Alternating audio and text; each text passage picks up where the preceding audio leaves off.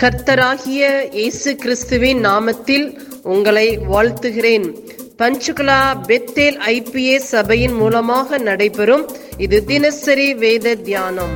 இந்த தியானத்தை கேட்கிற உங்கள் மேல் கர்த்தர் தமது முகத்தை பிரசன்னமாக்கி சமாதானம் கட்டளையிட கடவர். காட் பிளஸ் யூ கர்த்தருக்கு ஸ்தோத்திரம். இன்றைய வேத வாசிப்பு எபிரேயர் பதிமூன்று. இந்த அதிகாரத்தில் நாம் பார்க்க போகிறது அன்பை குறித்து சொல்லியிருக்கிறது. வசனம் ஒன்றில் சகோதர சிநேகிதம் நிலைத்திருக்க கடவுது என்று சொல்லியிருக்கிறது. அதாவது நமக்கும் கர்த்தருக்கும் உள்ள உறவு கர்த்தர் மேல் நாம் வச்சிருக்கிற விசுவாசத்தின் அடிப்படையிலிருந்து உண்டாகுது. எனக்கும் பிறருக்கும் இருக்கிற உறவு அன்பு என்கிற அடிப்படையில் உண்டாகிறது.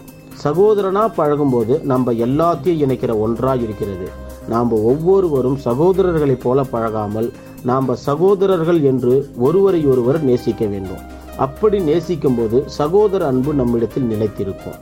அடுத்தது ரெண்டாவது வசனத்தில் அந்நியரை உபசரிக்க மறவாதிருங்கள் என்று சொல்லியிருக்கிறது. யாருன்னே தெரியாதவங்களை கூட நாம் உபசரிக்கும் போது நம்முடைய அன்பு அவங்களுக்கு தெரிய வருது. நம்முடைய அன்பு அப்படியாக வெளிப்படுதா என்று தெரிந்து கொள்ள வேண்டும். இல்லை பொய்யான அன்பை காட்டுகிறோமா? இல்லை அந்நியரை கூட மரியாதையோடு உபசரிக்கிறோமா என்று உணர்ந்து அன்பு காட்டுகிறவர்களாக இருக்க வேண்டும். வசனம் மூண வாசிக்கிறேன். கட்டப்பட்டிருவர்களோடே நீங்களும் கட்டப்பட்டவர்கள் போல அவர்களை நினைத்து கொள்ளுங்கள். நீங்களும் சரீரத்தோடு இருக்கிறவர்கள் என்று அறிந்து தீங்கு அனுபவிக்கிறவர்களை நினைத்து கொள்ளுங்கள்.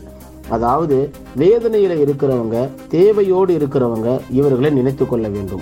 நினைத்து வேதனையில் இருக்கிறவர்களிடம் நாம் மிகுந்த அன்பு காட்ட வேண்டும். ஏன்னா நாம்பளும் கட்டப்பட்டு இருந்தோம் இன்னைக்கு சமாதானத்தோடு இருக்கலாம். ஆனால் ஒரு நேரத்தில் வேதனையோடும் தேவைகளோடும் கட்டப்பட்டு இருந்திருக்கிறோம் என்பதை மறந்துவிடக்கூடாது. அதனால தான் மற்றவங்களோட வேதனை தேவைகள் எல்லாம் நமக்கு தெரிய வரும்.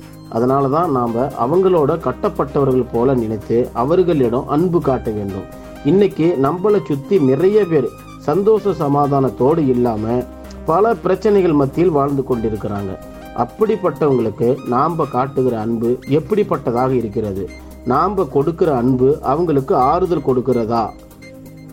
என்பதை யோசிக்க வேண்டும். சபை என்று சொன்னால் ஒரே சரீரம் என்று நாம் அடிக்கடி வார்த்தைகள் கேட்கிறோம். ஆனால் ஒருவர் வேதனைப்பட்டால் சபையாகிய சரீரமாக இருக்கிற நாம் அனைவருமே வேதனைப்படுகிறோமா? அப்படி ஒருத்தன் வேதனைப்படும் போது நாம் அனைவரும் வேதனைப்படுகிறவர்களாக இருக்க வேண்டும் என்பதை நினைத்து நம்ம அன்பை வெளிக்காட்ட வேண்டும். வசனம் ஐந்து நீங்கள் பண ஆசை இல்லாதவர்களாய் நடந்து உங்களுக்கு இருக்கிறவைகள் போதும் என்று எண்ணுங்கள். நான் உன்னை விட்டு விலகுவதும் இல்லை உன்னை கைவிடுவதும் இல்லை என்று அவர் சொல்லியிருக்கிறாரே. இந்த வசனம் நல்ல ஒரு வாக்குத்தத்த வார்த்தை. அதாவது நம்ம வாழ்க்கையில் தேவனுக்கு மேலே தான் பணம் அப்படின்னு எண்ணக்கூடாது. அவர் நம்மளை கோடீஸ்வரனாக ஆக்குறது இல்லை ஆனால் அதே சமயத்தில் நம்மளை ஒன்றும் இல்லாதபடி அதாவது எதுவுமே இல்லாத போகிறபடி கைவிடுவதும் இல்லை. கர்த்தருடைய வார்த்தையை விசுவாசத்தோடு ஏற்றுக்கொண்டு தேவன் என்னை ஒருபோதும் விட்டு விலகுவது இல்லை என்னை கைவிடுவதும் இல்லை என்கிற வாக்குத்தத்த வார்த்தையை நிறைவேற்றுவார் என்பதில் உறுதியாக இருப்போம் நம்ம ஃப்ரெண்ட்ஸு நம்ம உறவுக்காரங்க ஏன்? நம்ம அப்பா அம்மா கூட கை வைக்கலாம் ஆனால் நம்மளை உருவாக்கின தேவன் ஒருபோதும் நம்மளை விட்டு விலகவும் மாட்டார் கைவிடவும் மாட்டார் என்பதில் உறுதியாயிருப்போம். இந்த அதிகாரத்தை முழுவதும் தியானிப்போம். கர்த்தர் நம் அனைவரையும் ஆசீர்வதிப்பாராக. ஆமேன்.